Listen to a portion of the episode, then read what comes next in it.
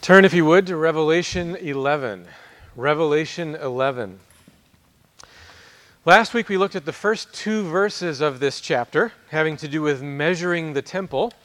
Today we're going to look at verses 3 through 14, which talks about the two witnesses. And I mentioned last week, it's generally agreed that this is the most difficult section of the book of Revelation to interpret and explain. I think that part of the reason for that is that there's so many different themes and um, images from all over the Bible that are kind of drawn together in these particular parts of the vision.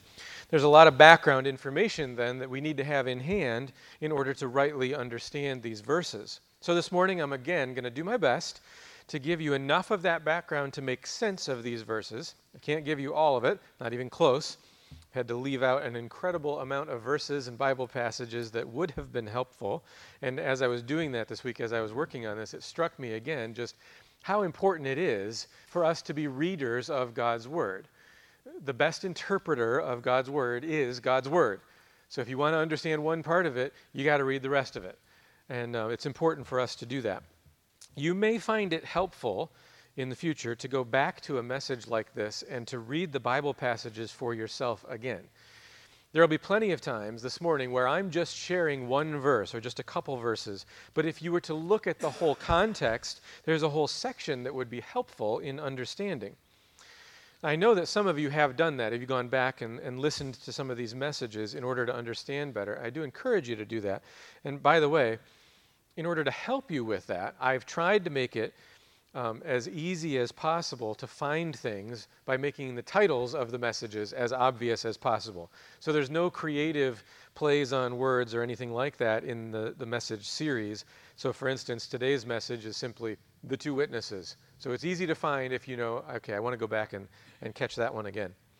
So um, hopefully that helps you to be able to continue your study on your own. Let's read Revelation 11, 3 to 14 and just follow along as I read. And I will grant authority to my two witnesses, and they will prophesy for 1,260 days, clothed in sackcloth. These are the two olive trees and the two lampstands that stand before the Lord of the earth. And if anyone would harm them, fire pours from their mouth and consumes their foes. If anyone would harm them, this is how he is doomed to be killed. They have the power to shut the sky that no rain may fall during the days of their prophesying. And they have power over the waters to turn them into blood and to strike the earth with every kind of plague as often as they desire. And when they have finished their testimony, the beast that rises from the bottomless pit will make war on them and conquer them and kill them. And their dead bodies will lie in the street of the great city that symbolically is called Sodom and Egypt where their Lord was crucified. For three and a half days, some from the peoples and tribes and languages and nations will gaze at their dead bodies and refuse to let them be placed in a tomb. And those who dwell on the earth will rejoice over them and make merry and exchange presents, because these two prophets had been a torment to those who dwell on the earth. But after three and a half days, the breath of life from God entered them, and they stood up on their feet and great fear fell on those who saw them. Then they heard a loud voice from heaven saying to them, Come up here.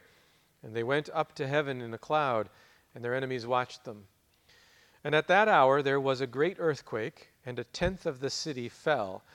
Seven thousand people were killed in the earthquake, and the rest were terrified and gave glory to the God of heaven. The second woe has passed. Behold, the third woe is soon to come. Well, let me just begin at the end there. When it says the second woe has passed, that lets us know we have seen then the sixth trumpet judgment and the seventh is yet to come. And let me begin with just kind of a brief summary of what this vision is saying, and then we'll unpack it. All right, for starters, remember the context of what we saw last week the measuring of the temple. The temple in this vision is the church, which is preserved and protected while the judgment falls on Jerusalem. But there are several layers here to what we're going to see with the two witnesses. Verse 3, where we began today, starts with the word and. That tells us we're still talking about the same time period here. And in reality, what we are seeing in the two witnesses is the same thing that we saw last week in the temple, but viewed another way. We'll see that the two witnesses are the ministry of the Old Testament law and prophets now carrying out their testimony through the church. In other words, the Word of God is testifying through the church that Jesus is the true Messiah and King. And Israel is rightly under judgment for rejecting him. We're seeing the ending of Israel and the Old Covenant and the establishment and building of this new temple, the people of Christ, the church. All right, verse 4 tells us that the two witnesses from verse 3 are the two olive trees and the two lampstands that stand before the Lord of the earth. Now, don't get hung up on the math. I know it sounds like two things plus two things should equal four things, but once you see the relationships between the trees and the lampstands and what they represent, it'll make a little more sense. Plus, there is significance to the fact that there are two witnesses. The imagery here is drawn from Zechariah 4. Turn there with me. This is the only other place I'm going to have you turn this morning. Zechariah 4, but we're going to be there a little while.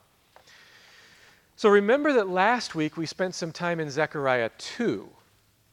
That's because the imagery of the temple city being measured came partly from Zechariah 2. And as John gives us his account of the vision in Revelation 11, he goes now from Zechariah 2, the temple city being measured, to Zechariah 4 with the candlesticks, the lampstands. And just to fill in the gaps, let me explain a little bit about Zechariah. The, the, this whole section in Zechariah is about the building of the temple. We saw last week that the temple city that is in mind here is the church, the new covenant people of God. In Zechariah 3, then, there's a vision of Joshua the high priest. And Joshua, by the way, that name is the same as Jesus, means the same thing. There's another version of it. But Joshua the high priest becomes a picture of the removal of iniquity from the people. And through Joshua, they are given the right of access to God's presence. Joshua the priest then serves as a picture of Jesus in his priestly ministry. And then in Zechariah 4, where you've turned, we have a vision of a golden lampstand. This vision is communicating to us the building of the temple. Building the temple is a royal task. Think, for instance, of King Solomon building the first temple. Here now, it'll be Zerubbabel who will be the royal temple builder. But in reality, just like Joshua the high priest in, is a picture of Jesus in his priestly ministry, Zerubbabel is a picture of Jesus in his kingly ministry. Jesus will be the ultimate temple builder. And the temple that he will build is his church. He will do it by the power of the Spirit. Okay, so let's read Zechariah 4. And the angel who talked with me came again and woke me, like a man who is awakened out of his sleep. And he said to me, What do you see? I said, I see, and behold, a lampstand, all of gold, with a bowl on the top of it, and seven lamps on it with seven lips on each of the lamps that are on top of it. And there are two olive trees by it, one on the right of the bowl and the other on its left. And I said to the angel who talked with me, What are these, my Lord? And the angel who talked with me answered and said to me, Do you not know what these are? I said, No, my Lord. Then he said to me, This is the word of the Lord to Zerubbabel, not by might, nor by power, but by my spirit, says the Lord of hosts. Who are you, O great mountain? Before Zerubbabel you shall become a plain. And he shall bring forward the top stone amid shouts of grace, grace to it. Then the word of the Lord came to me, saying, The hands of Zerubbabel have laid the foundation of this house, his hands shall also complete it. Then you will know that the Lord of hosts has sent me to you. For whoever has despised the day of small things, shall rejoice and shall see the plumb line in the hand of Zerubbabel. These seven are the eyes of the Lord which range through the whole earth. Then I said to him, What are these two olive trees on the right and the left of the lampstand? And a second time I answered and said to him, What are these two branches of the olive trees which are beside the two golden pipes from which the golden oil is poured out? And he said to me, Do you not know what these are? I said, No, my Lord. Then he said, These are the two anointed ones who stand by the Lord of the whole earth. All right. First of all, think about the lampstand. The lampstand represents the temple. Okay, that's a literary t- technique called synecdoche, where a part of something represents the whole. And the lampstand in the temple represented God's presence. Remember, it's God's presence shining on the loaves on the table. So it's God's presence shining on his people. Well, the Old Testament temple was to be a light to the world. So the covenant community that possessed that light, Israel, was also to be a light to the nations. Here's what it says in Isaiah 60, verses 2 and 3 For behold, darkness shall cover the earth, and thick darkness the peoples. But the Lord will arise upon you, and his glory will be seen upon you, and nations shall come to your light and kings to the brightness of your rising. So there you see the nations are in darkness. The glory and presence of the Lord will be seen on his people, and the result is that the nations are drawn to the light. Being a light was Israel's mission. When we come then to the book of Revelation, how does chapter 1 describe the churches? They're lampstands. Verse 20 of Revelation 1 the seven lampstands are the seven churches. And verses 12 and 13 tell us that Jesus walks in the midst of the lampstands. So in the new covenant era, Jesus' presence is with the church, and the church has now taken on the mission of being the light to the nations. Okay, so in the old covenant, it's Israel who's the light to the nations. God shines his presence on them, the nations are drawn to them. In the new covenant, Jesus is the light. He shines the light on his people, and the nations are drawn to them.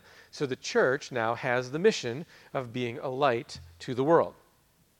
All right, so how about the olive trees here in Zechariah 4? In verse 14, Zechariah is told that they are the two anointed ones who stand by the Lord of the whole earth.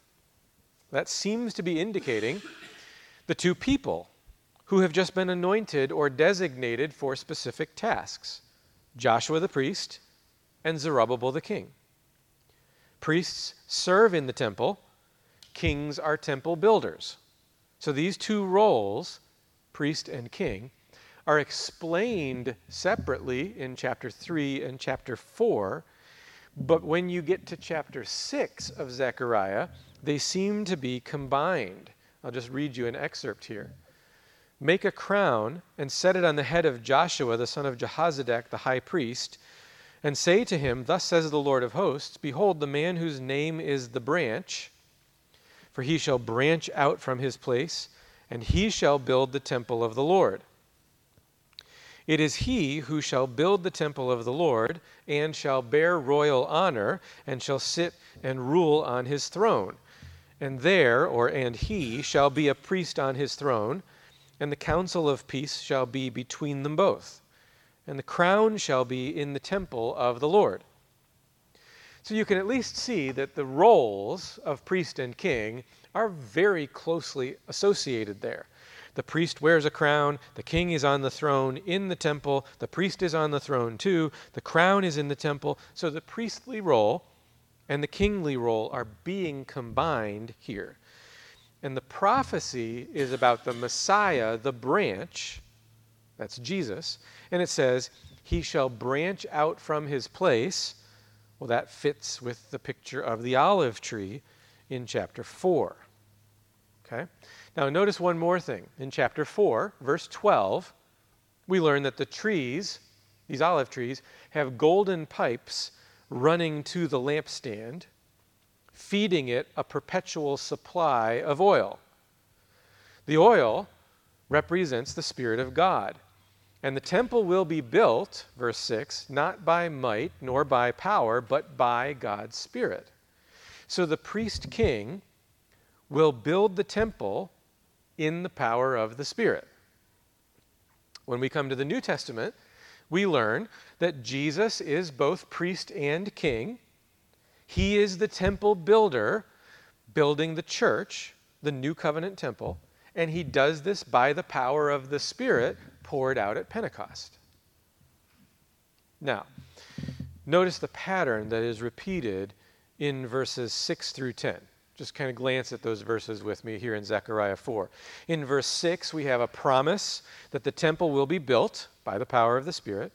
Then in verse 7, there will be opposition, the great mountain, which will be defeated. And then later in verse 7, the activity of building the temple is seen. The top stone is put in place. And then the pattern's repeated. In verses 8 and 9, the promise that the temple will be built. Zerubbabel started it and he will complete it. In verse 10, there's opposition. There are some who have despised the day of small beginnings. And then later in verse 10, the activity of temple building with the plumb line. If we were to go back to Revelation 11, we would see that pattern in action again. We have the temple, the church, that has small beginnings. Okay, in the day that John is writing, it's got small beginnings. It's, but it's being built. Remember verses 1 and 2. It's being measured and protected, preserved. The description began with temple imagery, and then it kind of continues with the imagery of the two witnesses, the two lampstands. There's fierce opposition from the Jews, and eventually from the Romans because of the Jews. But in the end, the opposition will be defeated, and the temple will be built. Now, Zechariah describes the temple building project in terms of the lampstand because it's the light mission of the temple that he has in view. Israel was to be a light to the nations. We saw that already in Isaiah 60. You could also see it in Isaiah 42. You can see it in Isaiah 49. I'll just read you verse 6. I will make you as a light for the nations, that my salvation may reach to the end of the earth. You see the global vision there of the purpose for the people of God being a light. Building the temple is a royal task given to Zerubbabel. Well, Jesus is Israel's true king who builds the true temple, the church. Jesus says that he himself is the light of the world, and then he says that his followers, the church, are the light of the world. In other words, Jesus takes the temple task upon himself being the light. And then he gives that task to his people, the church, the new covenant temple. You are the light of the world. But that mission will face opposition. So in Zechariah 4, the opposition comes from the mountain, and it despises the day of small beginnings. In other words, the church temple is despised because it's small and seemingly insignificant. What is the mountain? Well, the mountain is Mount Zion, it's Jerusalem, it's the Temple Mount. That's where the opposition to Christianity originates. And what happens to it? Zechariah 4, verse 7, says that the mountain will become a plain. Jesus says that Jerusalem and the temple will be destroyed, not one stone left upon another, leveled. And, excuse me, Revelation speaks of the burning mountain being cast into the sea. The opposition will have its day, but in the end it'll be defeated and the church will be established. Okay, now let me try to illustrate this with a picture that might just kind of help it to kind of solidify or click in your mind here. This is Zechariah, and then we're going to connect it to Revelation 11. Okay? In Zechariah 4, we have a lampstand which represents God's presence. It stands for the place of God's presence, which is the temple. And it stands for Israel and its role as a light to the nations. Beside the lampstand, we have two olive trees. And the trees represent the anointed ones, the ones who have just been given a task. So this is Joshua the priest and it's Zerubbabel the king. And together, they will rebuild the temple and restore its operation.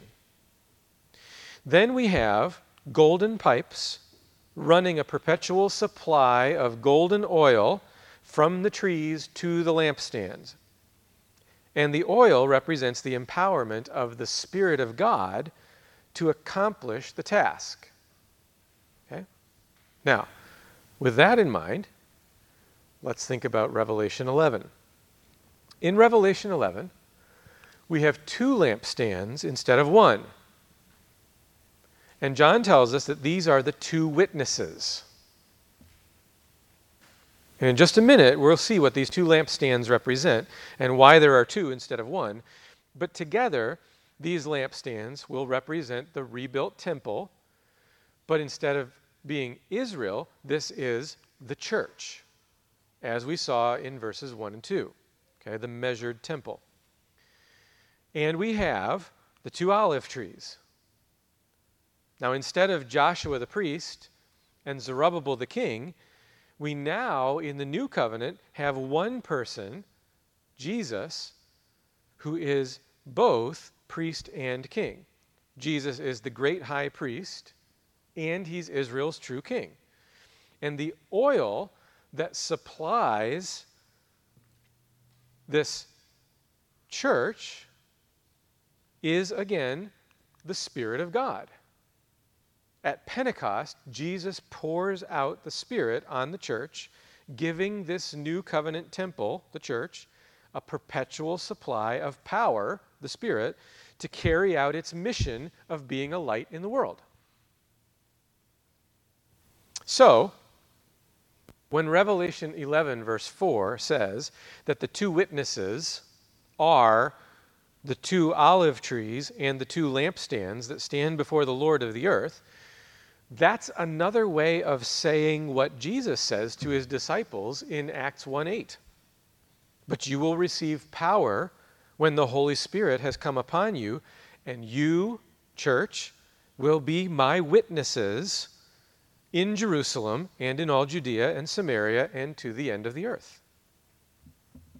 So the church is the two witnesses, empowered by the oil of the Spirit of God being built by Jesus into a holy temple in the Lord in order to carry out the mission of being a light to the world by the witness that they bear. Okay, that was verses 3 and 4 of Revelation 11. We'll dig in a little bit deep on verses 5 and 6, but then the rest of it just kind of falls into place. Okay? So now let's look at Revelation 11, verses 5 and 6. First of all, let's answer the question of why there are two witnesses. Then we can identify them more specifically. The reason there are two witnesses is that major legal cases, especially capital cases, required two witnesses according to the Old Testament law. So to establish guilt, in order to rightly condemn someone to death, two witnesses had to testify in agreement that the party was indeed guilty. We see it in Deuteronomy chapter 17, verse 6. On the evidence of two witnesses or of three witnesses, the one who is to die shall be put to death. A person shall not be put to death on the evidence of one witness. Well, what we have in the book of Revelation is a capital case. Jerusalem is about to be judged for murdering Jesus. An eye for an eye and a life for a life. So, two witnesses against Jerusalem are needed to prosecute the case. And these two witnesses take a legal posture here. They stand before the Lord as those who stand to give witness in the court. You can see this idea also at work in the ministry of Jesus. Um, in Luke 10, Jesus sends out the 70 or 72 disciples as missionaries into the land of Israel, and he sends them out in groups of two because they're serving as witnesses. He says that they are like lambs in the midst of wolves. So Jesus characterizes the Jews of the land as wolves. And they're supposed to announce the kingdom of God as they go. But Jesus gives really clear instruction. If you go into a, into a town and they reject your message, shake the dust off your feet and move on two by two, the reason there's two at a time is they're serving as witnesses. Okay? So they announce the kingdom of God, and Jesus says that for those who reject the message, it'll be more bearable for Sodom than for these Jews when the judgment falls. Jesus is establishing legal testimony, legal witness of the Jews' rejection of him. Now, the description of these two witnesses in Revelation 11 points to two particular men. And, and you're going to see that there's, there's a number of layers to what we're seeing here in these lampstands and olive trees, okay? Who do you think of when you read the description, power to shut the sky that no rain may fall during the days of their prophesying? Well, clearly, this is Elijah who prayed for drought in judgment on Ahab. And who do you think of when you read the description? Power over the waters to turn them into blood and to strike the earth with every kind of plague. That's Moses, through whom God brought judgment on Pharaoh. So we have here Moses and Elijah, two men used by God to bring judgment on evil rulers. And we're told, if anyone would harm them, fire pours from their mouth and consumes their foes. Well, in the ministries of both Moses and Elijah, fire came down from heaven on their enemies. Moses, it happens in the wilderness against Korah and those who rebelled with him. And Elijah, there's a scene where the soldiers of King Ahaziah come, 50 at a time, and fire comes down and consumes them. So, the two witnesses that we have here in Revelation 11 are Moses and Elijah. Now, the law was given through Moses, and Elijah was one of the greatest prophets. Together, they represent the law and the prophets. And the law and the prophets is used as another way of referring to the entire Old Testament scripture. Okay, now, hold that in your mind as you listen to the very last chapter of the Old Testament. Malachi chapter 4. For behold, the day is coming, burning like an oven, when all the arrogant and all evil doers will be stubble. The day that is coming shall set them ablaze, says the Lord of hosts, so that it will leave them neither root nor branch. But for you who fear my name, the Sun of Righteousness shall rise with healing in its wings. You shall go out leaping like calves from the stall. And you shall tread down the wicked, for they will be ashes under the soles of your feet on the day when I act, says the Lord of hosts. So the context here is the day of the Lord when God will judge. Those who fear him will be preserved, those who are his enemies will be judged. Now listen to verse 4. Remember the law of my servant Moses, the statutes and rules that I commanded him at Horeb for all Israel and guess who's coming next? Behold, I will send you Elijah the prophet before the great and awesome day of the Lord comes. And he will turn the hearts of fathers to their children and the hearts of children to their fathers, lest I come and strike the land with a decree of utter destruction. So we have Moses and Elijah, the law and the prophets. And God says that before the great and awesome day of the Lord, he will send Elijah. So Moses and Elijah and the coming of Elijah signals that the day of the Lord is soon to come. Now, do you remember in the ministry of Jesus at the transfiguration who appears on the mountain with him? Two guesses. It's Moses and Elijah. And as Jesus and the disciples are coming down the mountain after this, we read this. And the disciples asked him, Then why do the scribes say that first Elijah must come? He answered, Elijah does come, and he will restore all things. So Jesus is repeating what the prophecy had said. Then he says, But I tell you that Elijah has already come and they did not recognize him, but did to him whatever they pleased. So also the Son of Man will certainly suffer at their hands. Then the disciples understood that he was speaking to them of John the Baptist. So, John the Baptist, Jesus says, is Elijah who was prophesied to come. And John suffered and was killed, and Jesus says the same thing's going to happen to me. Guess what? That's what happens to the two witnesses in Revelation 11. They testify, and then they suffer, and they're killed. So, John the Baptist is Elijah, and who is Moses? In Deuteronomy 18, God says to Moses, I will raise up for them a prophet like you from among their brothers, and I will put my words in his mouth, and he shall speak to them all that I command him. And whoever will not listen to my words that he shall speak in my name, I myself will require it of him. That's a prophecy of the Messiah. Jesus fulfills this. Okay, so Jesus is the fulfillment of the prophet like Moses, and whoever doesn't listen to him, will be judged by God. The Jews who do not listen to Jesus will be judged by God. So these two witnesses in Revelation 11 are Moses and Elijah, the law and the prophets, now personified in the New Covenant era in the persons of John the Baptist and Jesus. So in Luke 16, Jesus says, The law and the prophets were until John. Since then, the good news of the kingdom of God is preached. See, John and Jesus are the two who serve in the overlap of the covenant eras.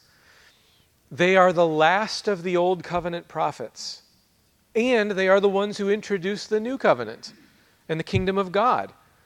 That's what the two of them do. They're, they go around announcing that the kingdom of God has come.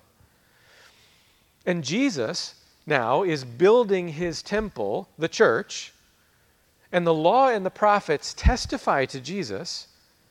And who is it that believes that testimony? The church. So the church is the heir of the law and the prophets. The law and the prophets their message is picked up now by the church. So, the two lampstands are the witnesses. They're the law and the prophets, now represented by the church. And the church is empowered by the Spirit who is given by Jesus. So we filled in the last little bit of the diagram there. Hopefully that helps you to visualize it a little bit. Okay? So the law and the prophets are in the role of the two witnesses. The law and the prophets represent the entire message of the Old Testament. And what is it that they are testifying to? Well, first and foremost, the law and the prophets testify to Jesus and his ministry, the arrival of the kingdom of God in the ministry of Jesus. In other words, the law and the prophets are testifying to the truth of who Jesus is and what he says and does. Consider these verses. Let me just buzz through a couple of them quickly, but listen to what they, these verses say.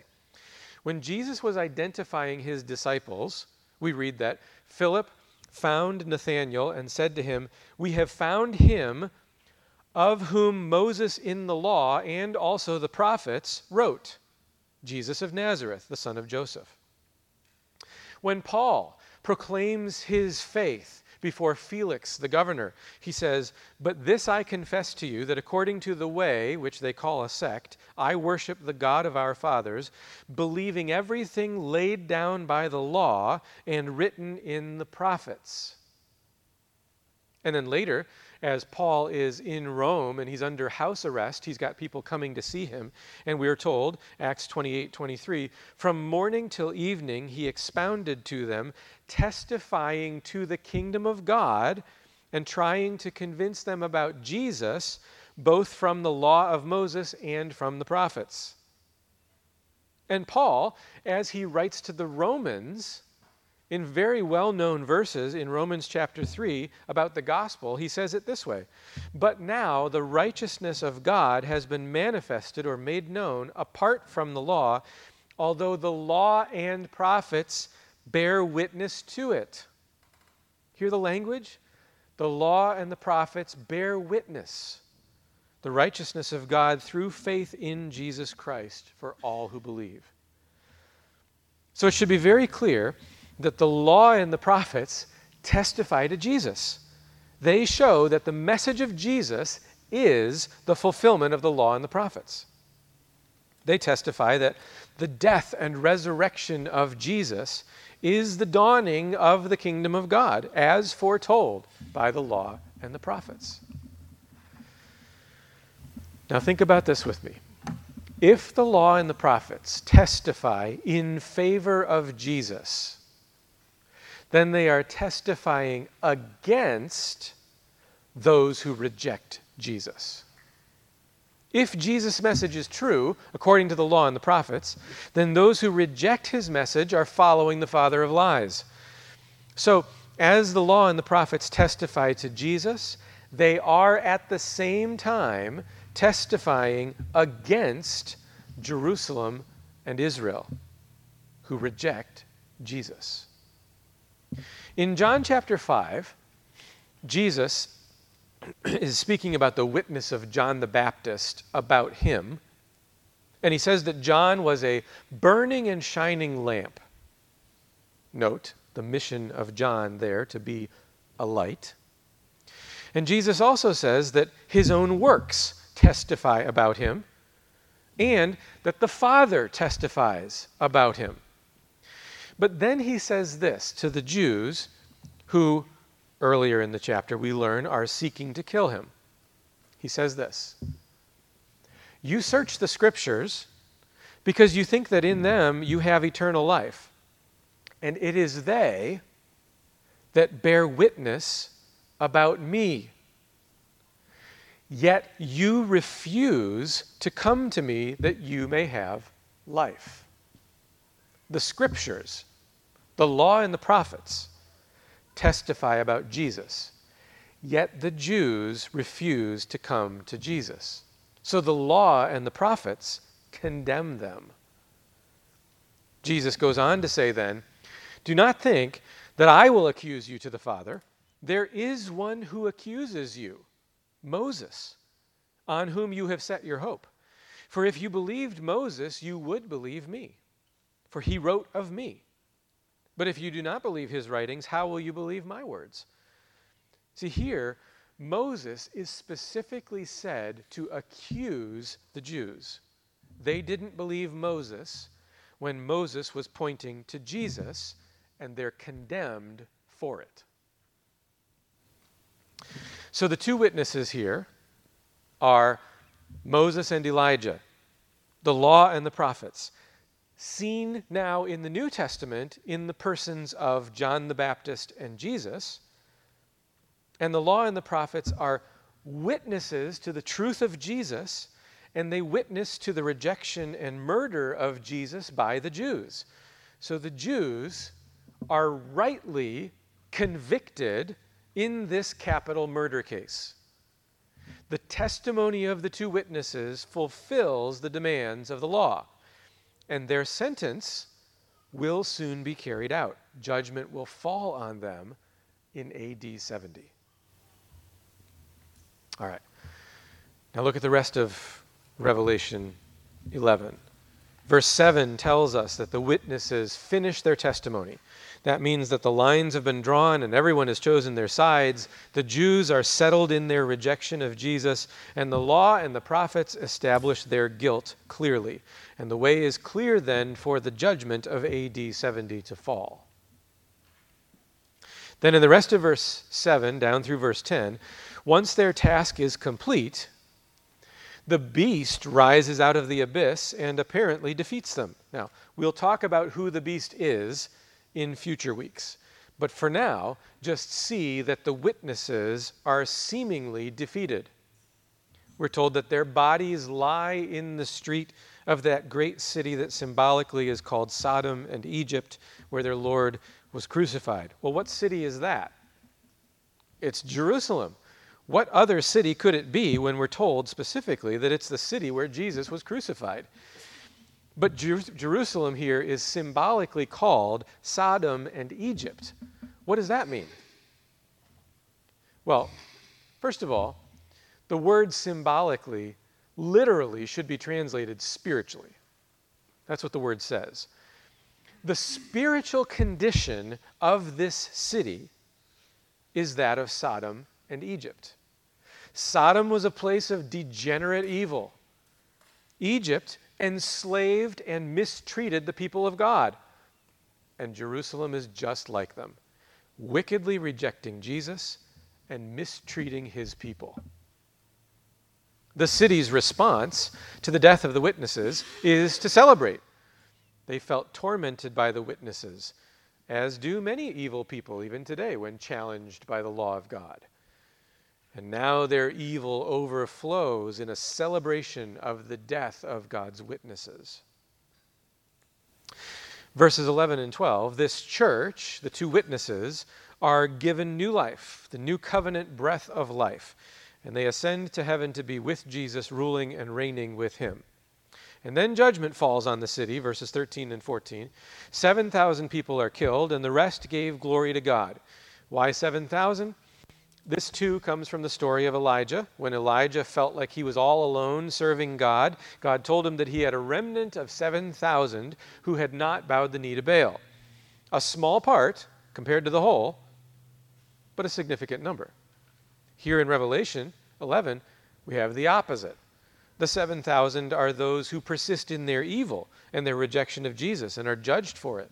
But all the rest gave glory to God. That's biblical language for conversion. So while in the moment it seems like God's enemies are winning, the witnesses are killed, the church is suffering, in the long run, there's a great number who will give glory to God. Remember, it's only a tenth of the city that's judged.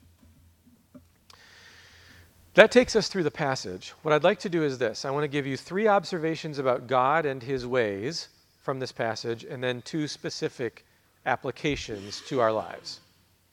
First, notice the justice of God's judgment. The witnesses establish the guilt of Jerusalem and Israel. Jerusalem is spiritually called Sodom and Egypt. It's the Spirit of God's judgment that Jerusalem is wicked. And Jesus is the judge who brings all things to light. 1 Corinthians 4 Jesus will bring to light the things now hidden in darkness and will disclose the purposes of the heart, and each one will receive his commendation from God. Second thing is this notice that God's purposes will be accomplished, and his temple church will be victorious. The witnesses finish their testimony, they complete their task. In Zechariah, we see that Zerubbabel lays the foundation of the temple and he will complete it. Remember, he's a picture of Jesus. So the temple, the church, will be built. In fact, Jesus says, I will build my church, and the gates of hell will not prevail against it. The mission of the lampstands, the church, is to be a witness to Jesus a light to the nations. And Jesus himself says, I am the light of the world. And then he turns around and tells his followers, the church, You are the light of the world. And then he says, Let your light shine before others so that they may see your good works and give glory to your Father who is in heaven. And giving glory to God is exactly what happened after the judgment fell in Revelation 11. They gave glory to God. Now, Notice this verse here. This is Matthew chapter 5, verse 16. Note the connection with the very next verse. Do not think that I have come to abolish the law or the prophets. I've not come to abolish them, but to fulfill them. The law and the prophets testify to Jesus, and therefore, as the light of the world, he's shining this light testified to by the church now. You are the light. The law and the prophets lead to this. Third, think about the pattern of God's victories. How does the conquest come? How is the victory won? Often, it's through suffering. Jesus suffered in order to gain his victory. The great victory that Jesus gains on the cross comes through suffering. And these witnesses suffer and die before the church gains its eventual victory. There will be opposition because the world hates the light. In his gospel, John writes, same author here, He writes, And this is the judgment. The light has come into the world, and the people love darkness rather than the light, because their works were evil. For everyone who does wicked things hates the light, and does not come to the light, lest his works should be exposed. So, while it's true that the kingdom of God grows and increases, and in the end it wins, it's also true that there will be opposition and suffering along the way. Herbert Schlossberg, in his book Idols for Destruction, says this The Bible can be interpreted as a string of God's triumphs disguised as disasters. And that leads us to the first application. We are to be faithful in suffering and in victory. If you're living faithfully as a Christian, the world will hate you. Again, this is John. In 1 John, he says, We should not be like Cain, who was of the evil one and murdered his brother. And why did he murder him? Because his own deeds were evil and his brother's righteous. So you get the idea. The, the brother who was following the law, obeying God, being that light, shines on the darkness of the sin of disobedience. Okay? So then he says, Do not be surprised, brothers, that the world hates you. Why does the world hate Christians? Because Christians obey God's law. And that makes the world feel guilty. The law and the prophets testify to those who follow Christ, and they condemn those who reject Christ. Hundreds of years ago, John Huss fought for the authority of the Bible over and against the traditions of, the, of men in the Roman Catholic Church. He was burned at the stake. His executioners took his ashes and scattered them into Lake Constance so that nothing would remain of him. Those who follow Christ will be hated by the world. Now, because John Huss and others had followed the teachings of John Wycliffe, Wycliffe too was condemned. And though he was already dead and buried, his body was dug up, his bones were burned, and his ashes were scattered into the river Swift. Why? Those who follow Christ will be hated by the world. Jesus promises he'll be with us in the world. If you go all the way back to Exodus chapter 3, God says this to Moses He says, I am who I am. And he said, Say this to the people of Israel I am has sent me to you. God was with Moses.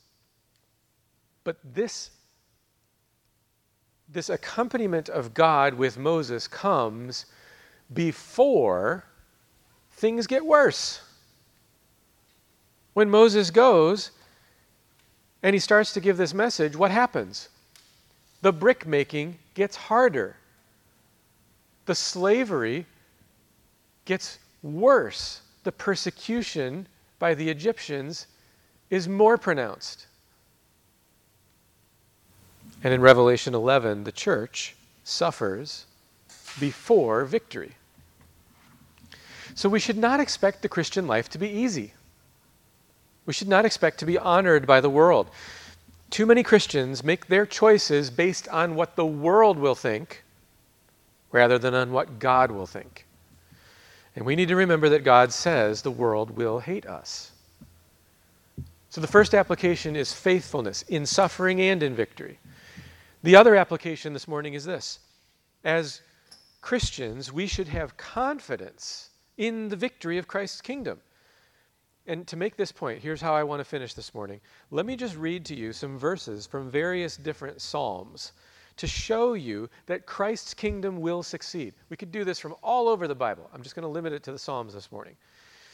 Christ's kingdom will succeed. Psalm 22. All the ends of the earth shall remember and turn to the Lord, and all the families of the nations shall worship before you, for kingship belongs to the Lord, and he rules over the nations.